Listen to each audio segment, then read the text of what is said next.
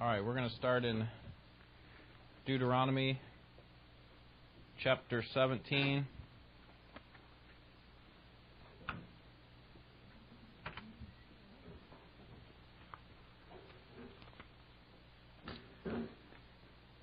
How do we know that the Bible is true? How do we know that our English Bible is true? Jesus said that God's word is truth, John 17, 17 and that the scriptures we know uh, are the expression of God's mind. They are the way that God communicates to us. The way that God reveals himself to us most clearly is through his word. And we know that the scriptures are true because the scriptures claim to be true. Um, further, we, we also know that the Bible is true because it's unlike any other book ever written. It's a collection of 66 books written by 40 different authors during a period of over 1,500 years in three different languages. But despite its diversity, it actually has one main author, and that is God through His Holy Spirit. And uh, so we'll talk about how there's a unifying theme in the Scripture, that all the Scriptures point to one main theme. But for this week, we want to consider more about how we got our Bible, how we can be confident that our Bible is especially we want to consider more our English Bible, that, that we have a faithful representation of what God actually said and what God actually intended. And um, really, it doesn't come down to scientific evidence. I'm going to give you uh, some details as to how the transmission of the text actually happened. But, but really, it doesn't come down to scientific evidence. You know, we're not going to believe based on scientific evidence. We could mount up a huge pile of of, of science and all these proofs from the scientific realm that try to say that something is true or not. But really, what Jesus said is that no one will believe the message of the gospel if uh, even that an un, unbeliever who's who's um, resistant to the message of the gospel will even reject a clear expression of God's miracle, like in the form of a person rising from the dead. Right? Thinking about uh, the rich man and Lazarus when the rich man wanted someone to go back to his brothers in Luke, and and um, and Jesus says, you know, or or Abraham I think says there, you know, even if they had, even if someone rose from the dead, they still wouldn't believe. So they have Moses and the prophets. They already have the scriptures. Someone who's been exposed to the scriptures, they understand it and are still resistant of it, may still reject all the way until death uh, it's not about the scientific evidence. That's the point. Um, it's about believing what has been said. So here's how we can summarize last week's class before we jump into this week's. First, God exists. Everyone knows that He does. Romans chapter 1. Second, God spoke. And the clearest way that He spoke is as He inscripturated His Word for our benefit. That Word is made up of God's Word. It is God's Word. It is from God's mind. And we know that God does not lie because His Word says so. Therefore, we would expect everything in His Word to be true. And we have a responsibility to, to believe it. So, the question really is do we accept it as truth? And likely, if you're here today and are excited about studying the Scriptures today, you do accept it. Um, we concluded our time last time by looking at the transmission of the Old and New Testament texts. And, and that's really the subject of what we want to continue with this week. Um, when I used to study at the seminary library, I would sit in a room filled with thousands of books. But not one of those books was a manuscript. A manuscript is a handwritten document. With the proliferation of books in our society, it's hard to believe and imagine that only 550 years ago every single book that had been written was either an autograph, the original, or a manuscript, a handwritten document. And that's because now we have the printing press and we almost, um, well, we definitely don't read handwritten books anymore. We read the ones that are printed off of a press or a printer or something. Um, so, so prior to the, the printing press, every document on the face of the earth, whether biblical or not, was produced by hand. And so it's no wonder that we have so many copies of the Bible in handwritten form. And if you want to see some of the original manuscripts, you can go to University of Michigan. They have a Bible exhibit that includes one of the oldest papyrus fragments that exists from the Second Corinthians, and they have a number of others as well. When we talk about manuscripts in the Bible, we're referring only to the documents that were copied in the original languages, so Greek, Hebrew, and Aramaic.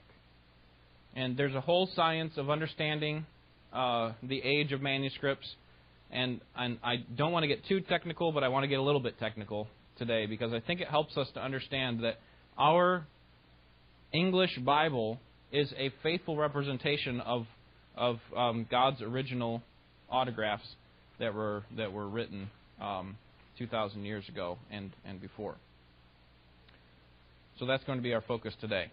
So let's think first. How do, how does how do scholars determine the age of a manuscript?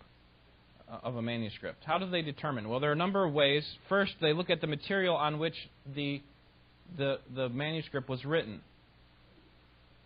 And so during the inscripturation of the Bible, people would write on broken pieces of pottery. They would write on sometimes something of value, something that had permanent importance. They wrote on papyrus, parchment, and we'll talk about some of those here in just a second. But notice Deuteronomy chapter 17. Deuteronomy chapter 17, verse 18. Now it shall come about when he, the this person who becomes king sits on the throne of his kingdom, he shall write for himself a copy of this law on the scroll in the presence of the Levitical priests.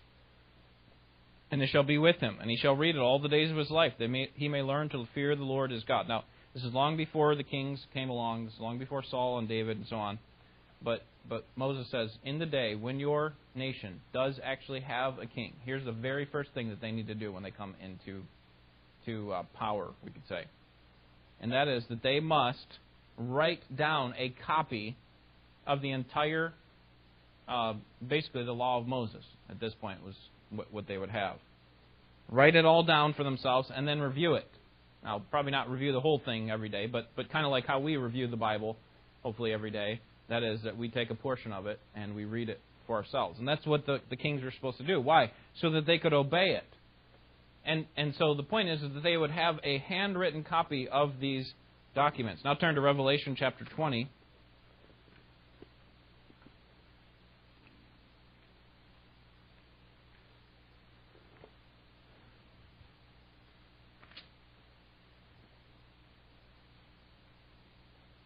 And notice that even in the last times there will be these handwritten documents. Verse 12 says, And I saw the dead, the great and the small, standing before the throne, and books were opened, and another, another book was opened, which is the book of life, and the dead were judged from the things which were written in the books, according to their deeds. And the sea gave up the dead which were in it, and death and Hades gave up the dead which were in them, and they were judged, every one of them, according to their deeds.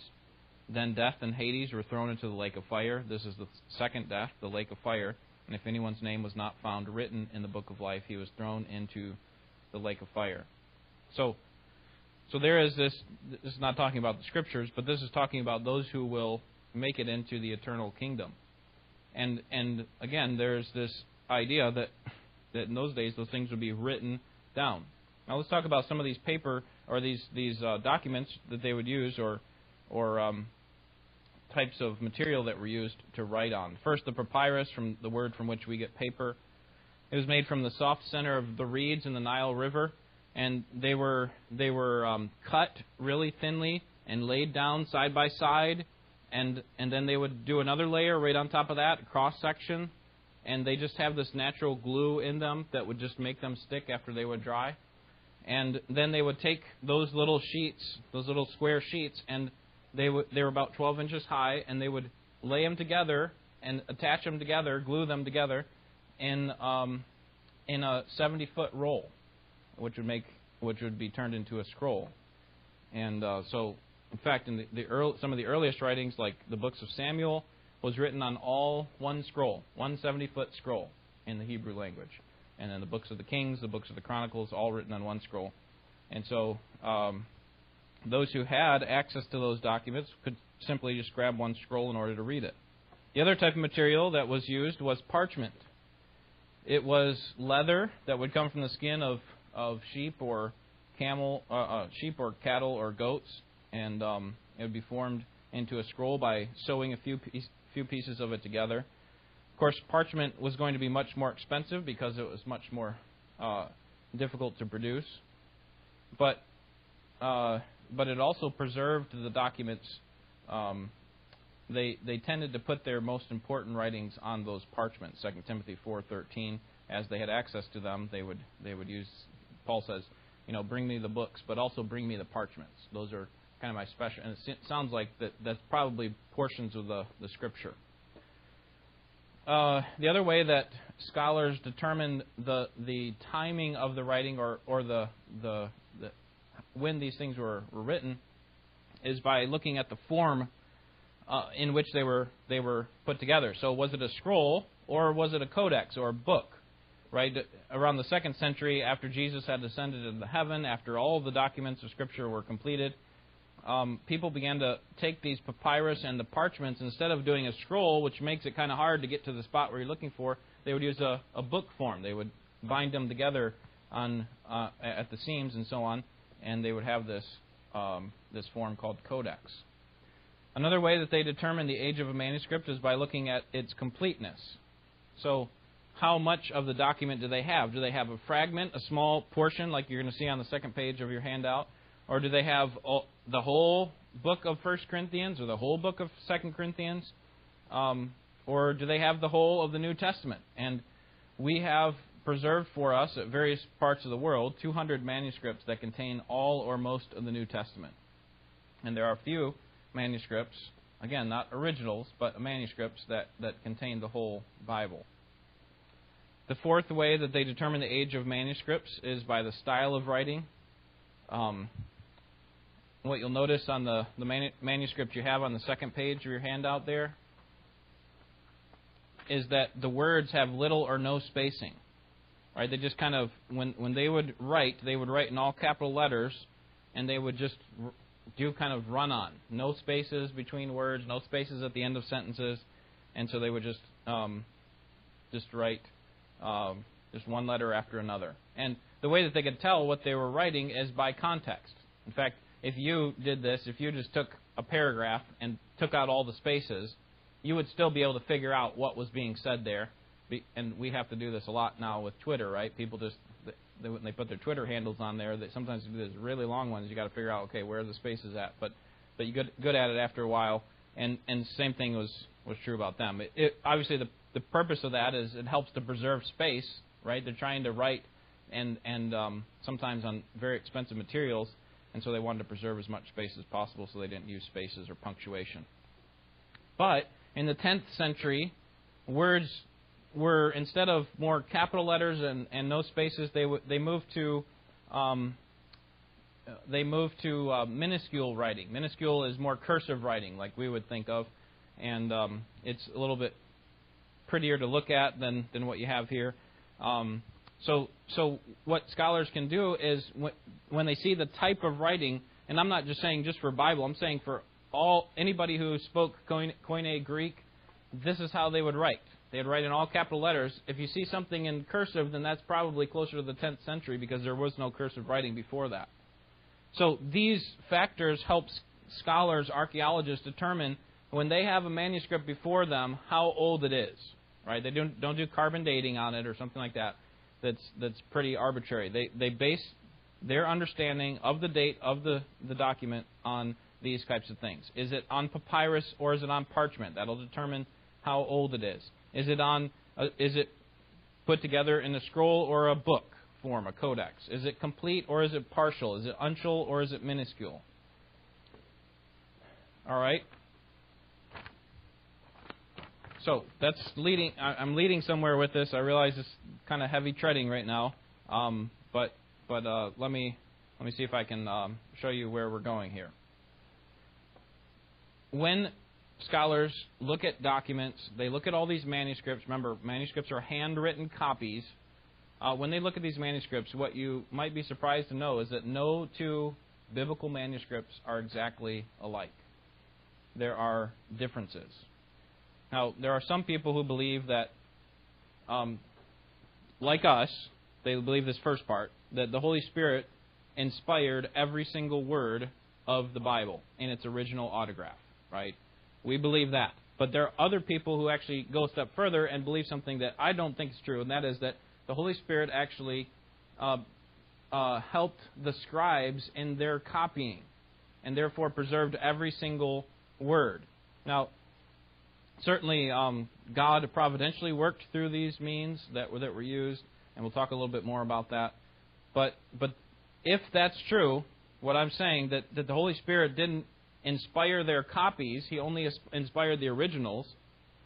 Then that creates potentially a big problem because if you have an original, it could get distorted by copies that are and mistakes that are made. And we'll talk about some of the mistakes that are actually made. The second problem is that, that we don't have any portion of the original autograph.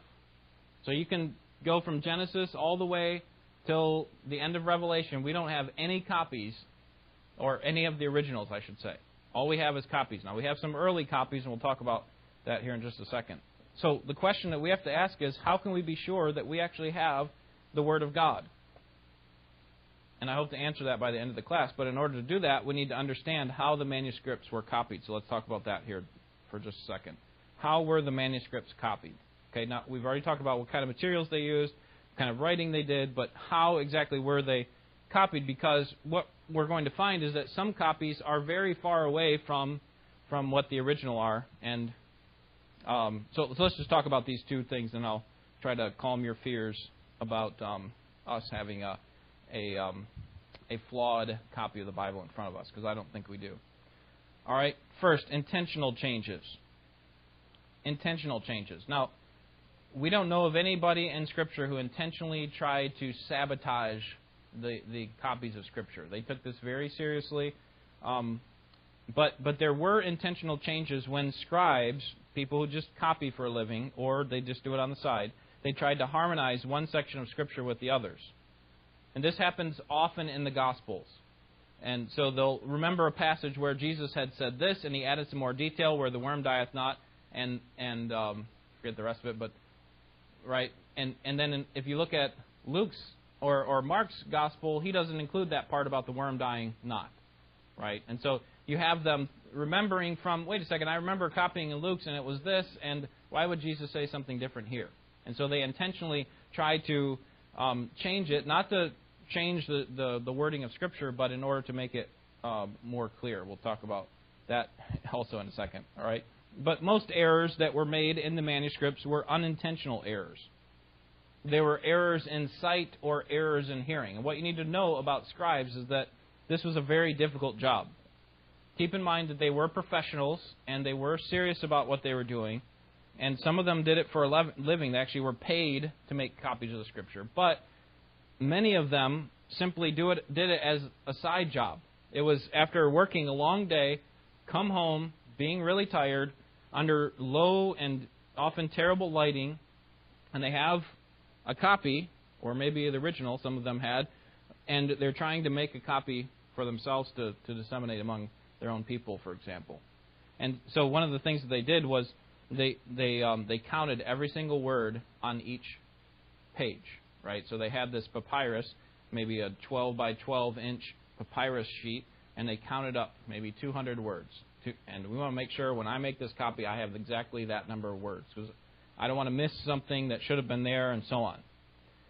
Um, but as you can ima- imagine, they were human, and so they would occasionally make mistakes. But just so we're clear, their mistakes only affect a small percentage of our Bible, so that what you have today, um, really the differences in the manuscripts that we actually have are very small. Um, so that it, it really only affects about 1% of, of what you're, you're looking at in your English Bible. Now, the 1% includes things like, for example, in 1 Corinthians 6.11, should it be, some of the manuscripts say Jesus, some of the manuscripts say Jesus Christ, other manuscripts say Christ Jesus, and then a fourth kind of manuscript says our Jesus Christ. So, is it Jesus? Is it Christ? Is it Jesus Christ? Is it Christ Jesus? So, what I'm saying is some of these errors are not, a lot of these errors actually uh, make up a small percentage of our Bible, and they they really don't affect the meaning of the text. Right? Is it going to change how we view what Paul is trying to say if it says Christ or Christ Jesus? Okay, Christ is just another way to say the Messiah. Now, uh, or, for example, Mark 16, 9 through 20. Some people believe that Mark 16, 9 through 20 is a part of the original manuscript because it was included in older, some of the later manuscripts. Other people believe that it was not. And so, um, so you have questions like that. But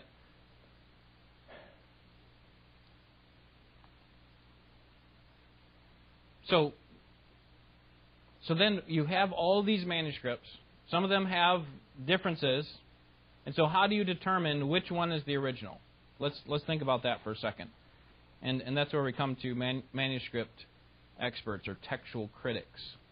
We have great scholars who, who we could call specialists or professionals who have given their lives to analyzing the various aspects of a given manuscript. So they want to look at what kind of material is being used, what kind of form is it written on, is it complete or is it incomplete? What kind of style are they using in their in their handwriting? And and these people who determine all these things are textual critics critics so that when they have one family of manuscripts against another family of manuscripts, they want to determine which one is the original. Which one has the better reading of the text. And based on these studies, scholars have been able to work their way back as close as possible to the original without having the original. And I wish I had time to go through this um, but we don't. So let me just give you a few foundational rules that these specialists use when they determine the correct reading. So how does a, a specialist determine what is the correct reading? Well, we've already talked about the different kinds of materials that could be used and the different forms and so on. But but here's another way. Um, here, here's an important principle that they use when they look at these manuscripts. And the first is this the older manuscript is usually more reliable the older manuscript is usually more reliable. So, look at your chart here that I, I made for you. Number of known Greek manuscripts. So, here's the first century. Notice the first century would have been when the New Testament was finished, and we have none from there. There, okay, with no manuscripts, we don't have the autographs, but we do have a few second century manuscripts. Okay, so probably during um, a little bit after the the disciples, the final disciple had died, John. Um, and then in the third, fourth, fifth century, we have a few more. And then notice once you get to the 10th, 11th, 12th, 13th century, you have just thousands and thousands of manuscripts. So, how do we know which ones are better? Would it be better to have in the 12th century, see there 12th century, is it better to have 1100 manuscripts from the 12th century? How do they know how would they know if it's from the 12th century by the way? Remember? Okay? By the material, by the type of writing. If it's written in minuscule, then obviously it can't be from earlier on because they weren't writing, writing in minuscule. Um, if they're if they're all writing on parchment, then it's probably not from the first century. Papyrus was earlier. So they group all these together based on the kinds of writing, the, the style that they're written in, and they, they determine when they're written. And and scholars, no matter what side of the, the, the argument that they're on, they agree that, that this is where they come from. Now, the question is which ones are more important? Would we rather have 1100 from the 12th century, or would we rather have, you know, just 40 or 50 from the 3rd century? And that's really the question that scholars have to determine. And uh, what what I think makes most sense is that we'd want the ones closer to the original. Why is that? Why would we want older manuscripts, even though we have fewer of them? Why would we want older manuscripts rather than a larger collection of, of later manuscripts? Jonathan?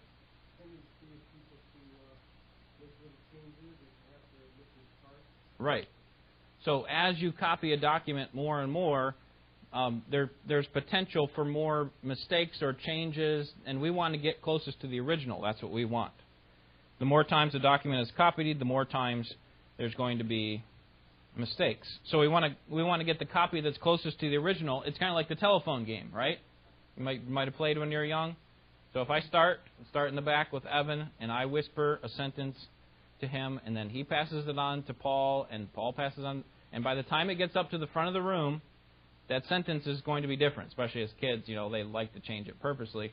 But but think about that times a hundred, right? If you had a hundred people going through this by the end of the time, even if they were purposely trying to do it, there are sometimes we miss here, or we didn't get all of it, or we didn't know we couldn't remember how to restate it in the same exact way, so we change a little bit, and by the end it, it's different. And I think something similar happens when we make handwritten copies. So let's take this handout right here. And suppose I gave this handout to Jonathan, and I said, Jonathan, copy this down by hand. Every single word that's in this handout, copy it all down, and then you take your copy and you pass it on to Bill, and then he's going to make a copy of his own off of yours, and we pass it all the way around the room. How many errors do you think there would be by the end? I mean, we probably could have an idea of what's trying to be said. So again, they're not going to be huge errors, like it's going to change from you know what's what was trying to be said to something completely different. But there are probably going to be a few errors, right? By the time we get to the end of the room, and and what we're talking about here is 200 words compared to 30,000 words, right? And so the farther you get away from the original, no matter how many copies that you have, no matter how many manuscripts that you have, right? If you get to the 12th century and say, wait a second, we got all these copies here.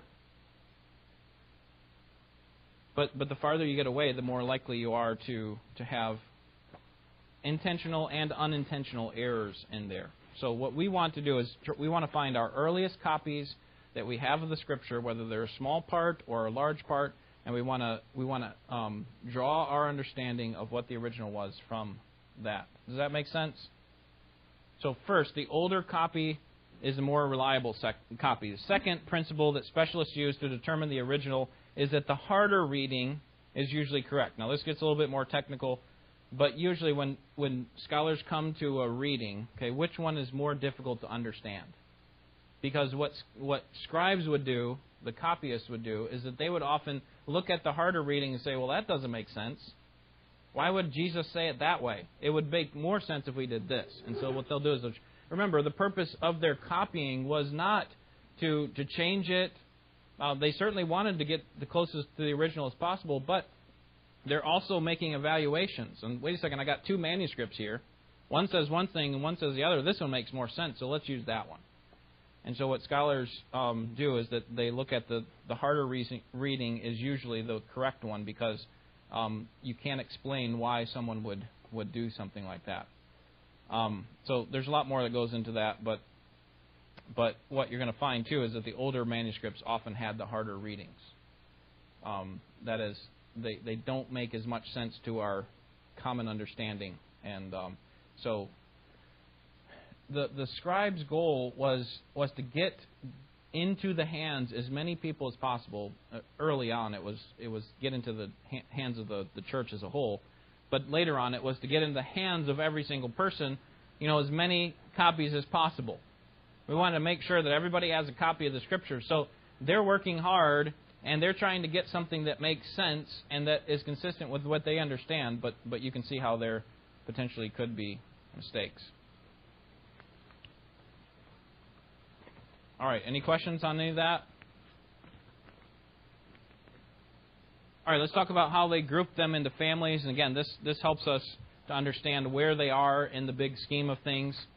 Um, there, sometimes people, even today, especially, you know, we got just tens of thousands of manuscripts, and so, so how do you group them to say, you know, we're not going to look through every single one. So how do you? What they would do is they a lot of the similar readings Remember how I said there's some different readings in some of them? So a lot, the ones with the similar readings and obviously written on the same kinds of documents, we'll group them into all one category. Um, they they would group them by age. So what kind of documents are they written on? How were they written, and so on. Then they would group them by region of origin. So was did, where do these manuscripts come from? Do they come from England? Did they come from Egypt? Where did they come from? And then some people base the reliability on on the origin. Uh, so, so that is what I was talking about earlier. That the, the types of reading that are in each one. Based on that, we can say this is an Alexandrian family. This is a Byzantine family of documents, and then they can say this is the type of reading that would come from that sort of, so almost like a tree. You know, you have the originals and you have all these different readings, And then if you find a document later, you say, oh, that sounds a lot like what it's saying here in the Byzantine family. So let me just um, kind of help calm the fears here of, of some of the, the mistakes or the differences that were in some of these copies because I don't want you to go away from here thinking, well, great, you know, we have Bibles that are based on um, based on manuscripts that had they, were just full of errors. I mean, frankly, they weren't full of errors. Again, they were about. Here's what um, Fenton John Anthony Hort wrote in his introduction to the New Testament that he believed the, of the famous Westcott and Hort. Fenton Hort said, um, the, the differences between these two families, the Alexandrian and the majority text, are about one sixtieth of the whole New Testament, and that most of these differences are of trivial importance. So whether it's Jesus Christ or Christ Jesus, right? Same meaning, same two words, but just in different order. So he would say they're of trivial, trivial importance, so that the actual difference of words in these manuscripts make up one one thousandth of the New Testament. So that's one tenth of one percent um, of all of these differences. So when he's looking at an Alexandrian fi- family of of writings, which are more in the earlier centuries, and the and the majority text, which is in the later centuries, saying there's really not that much of a difference. It's like one sixtieth overall, but really of something of critical importance, it's only one tenth of one percent. Now, I don't want you I don't want you to hear me say that there is any triviality in Scripture. We certainly want to have every word that God spoke was critical. We want to know what is it is the truth, what is exactly the words that were in the autographs as best as we can. Um, that's why you have the warning in Revelation 22:19, right? That we no one can add or take away from this book. Um, for um, those who do will will be judged for it. But just because we have one translation that says Christ Jesus and another translation that says Jesus Christ doesn't mean that we're we're changing the original meaning, right? That's mainly what we're trying to get at. So let me show you an example of one of these differences in 1 John chapter 3. 1 John chapter 3. This one here is a little bit more significant than than the ones where, you know, they have all the words but they're in a different order. This one actually in some translations, some of our English translations, it actually doesn't have the words that likely were in the original. In 1885, Spurgeon preached on four words that were not even in the King James Bible. Now, you need to know that, King, that Spurgeon preached from the King James Bible. So he gets up there on a Sunday morning and he's, he says, I'm going to preach on four words that are not in this Bible, in this English translation. And here they are and I'm reading from a New American Standard, so if you're reading from a King James, um, you won't have these words, but, but that's why I want you to see the difference. Verse 1, 1 John 3 1. See how great a love the Father has bestowed on us that we should be called the children of God. And then here are the four words And such we are. For this reason, the world does not know us because it does, does, did not know Him. So the KJV followed the majority text of manuscripts that read that we should be called the sons of God. It didn't have those last four words. But the Revised Version, which follows the Alexandrian text, reads that we should be called the sons of God, and such we are. Spurgeon had done some research. He, he didn't just come up with these words, okay? He didn't say, well, you know what, this would be really helpful if we added some more things to it. No. He actually looked at the, the background to his King James Bible to see if those things were accurate. And he looked at the Greek manuscripts that were available to him, and he realized that those four words were authentic. They were part of the original, and they should have been included in the King James Bible. And here's what he said in that sermon That the addition is correct, I do not have the slightest doubt. Those authorities upon which we depend, those manuscripts, which are best worthy of notice, have these four words. And they are to be found also in the Latin Vulgate, the Alexandrian family of texts, and several other versions. And he goes on to say they ought never have to be, they ought never to have dropped out. In the judgment of the most learned and those best to be relied on, these are the veritable or true words of inspiration. And then he went on to preach the entire sermon on these four words, and such we are that were not even found in the Bible that his congregation was using in the church. So, so again, it doesn't affect whether a person goes to heaven or hell. You know whether they they um, know if these words are in there or not, but it does affect what was part of the original, and it helps us to see that, that there is a lot of work that goes behind these English translations. So here's how you can be sure that that that what you have before you is is valuable. And I'll, let me let me get to that in just a second. Just review for for before I get there. Okay, we have two fundamentally different text families of which our English translations were made. Okay, so we have the majority text, which are the later manuscripts in the 12th century and, and 10th, 10th century and beyond, and then you have the Alexandrian text, which comes much earlier, the some of the earlier centuries, closer to the original, and um, based on that, we all of our English translations are are written, are translated from those two family types. Okay, but the great thing is that even if a person has a King James Bible, they can follow along with any of the differences that, that you might see in the, in the New American Standards. And, and again, that's because these errors only make up 1% of the New Testament, probably more like one tenth of 1%. That's why when someone reads up, you know, in, in the service from a New American Standard or from a King James, that we can get the same idea. We're reading along with the same text. We can see where they're going with it, right? because really there's there's not much difference between the two, and so we can be confident in both of these translations. I think they're both good translations, by the way. I'm I'm not teaching this in order to condemn one translation over another. Um, in fact, uh, to the extent that our translations effectively communicate what was in the original, they are the true Word of God. And the point is, is that, that the copy of the Bible that you hold in front of you can be relied upon as God's Word.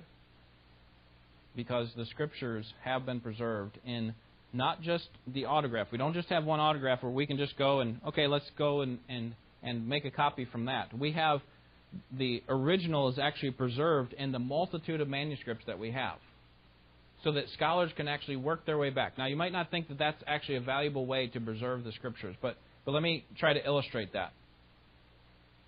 Suppose that a person had been in a coma and they, they weren't, and after 30 years they woke up and began asking questions about different things, and you had to explain to them just some basic things about human life. And you told them that every human that exists and that ever has existed and that ever will exist is made in the image of God. Right? And you know that because of um, just observation but you also know that, obviously, from the Scriptures. And they might say, well, how can you say that? There's so much different in each, so much difference in each person. How can you say that everyone is made in the image of God? That every single one has uh, is a human being? And and what what you the way you might respond to that person is well God's image has been preserved in all human beings so let me show you and then you line up hundreds of different people, hundreds of diverse kinds of people. They all look different. Some are tall, some are short, some are skinny, some are fat, some are dark complected, some are lighter. They all may speak different languages. And, and you put them all before that person and say, What can you say that is true about all these people? And they would say, Well, they all have noses, right? They all have two eyes and two ears, and they all use their mouth to speak. And so, yes, we have a diversity. Even if you don't have the original Adam, you can say that in the diversity of human beings that live today, they actually make up they, they, what is preserved in each one of us is our humanness, right? We're not dogs. Okay, the hundred people that you got li- lined up there, they're not birds. It's clear that they're distinct in that way. There is humanness that is preserved in it. And so what I've done is I've taken time to show differences in the manuscripts and in the translations that we regularly use. But the conclusion that you should get from this is not that the Bible is not God's Word. Just like these people who look different than us are not humans. No, the Bible that you have in front of you is God's Word And despite the differences, what you can be sure about is that the Bible, the translation of the Bible that you have in front of you, contains divineness. It does not lose its divineness.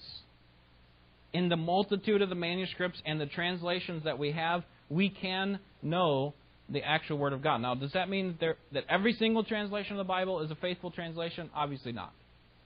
Okay? That's why I say only to the extent that the translation mimics the original do we have the faithful Word of God. But what we can be sure about is that we have uh, in our hands the true and living Word of God. It's, it's divinely originated and providentially preserved for us. So it can be relied upon to the extent that it reflects the original. So there will be times when we when we have to study the manuscripts like Spurgeon did, and I, I often bring that up when there's a when there's a huge difference in the text, and um, I don't have time to go through this example, but 1 John 5 7 is another example where there's a difference between the majority text manuscripts and the Alexandrian text. And when I preached through 1 John 5, um, I guess it's about seven years ago now, um, I explained that difference, and if I had time, I would do that again. But if you'd like to listen to that, I think it's online. Um, if not, I should be able to find a, an audio copy of that for you. Um, so you kind of understand that there's there are some things in the text when when we have to go back a little bit further. There are English translations that differ from one another. So which one is is the correct one? We just have to make make a decision based the uh, the best we can tell from the the understanding that we have. Let me show you this chart on the back and see if you have any questions.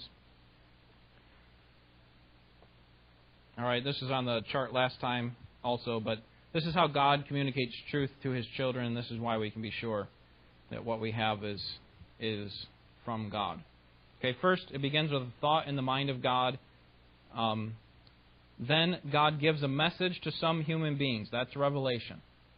That's God revealing Himself to us. So He he gives a message, and the thoughts of God are composed by a human author without error in an original manuscript, or it's probably better worded, an original autograph, inspiration. That's where the Holy Spirit moves the men along so that their words are actually the words of God.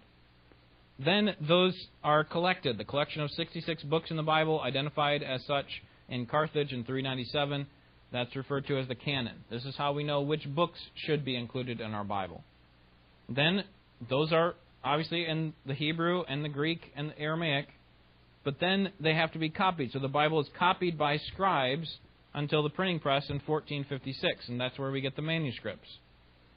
And then after that, we have these modern versions and translations King James, New American Standard, so on.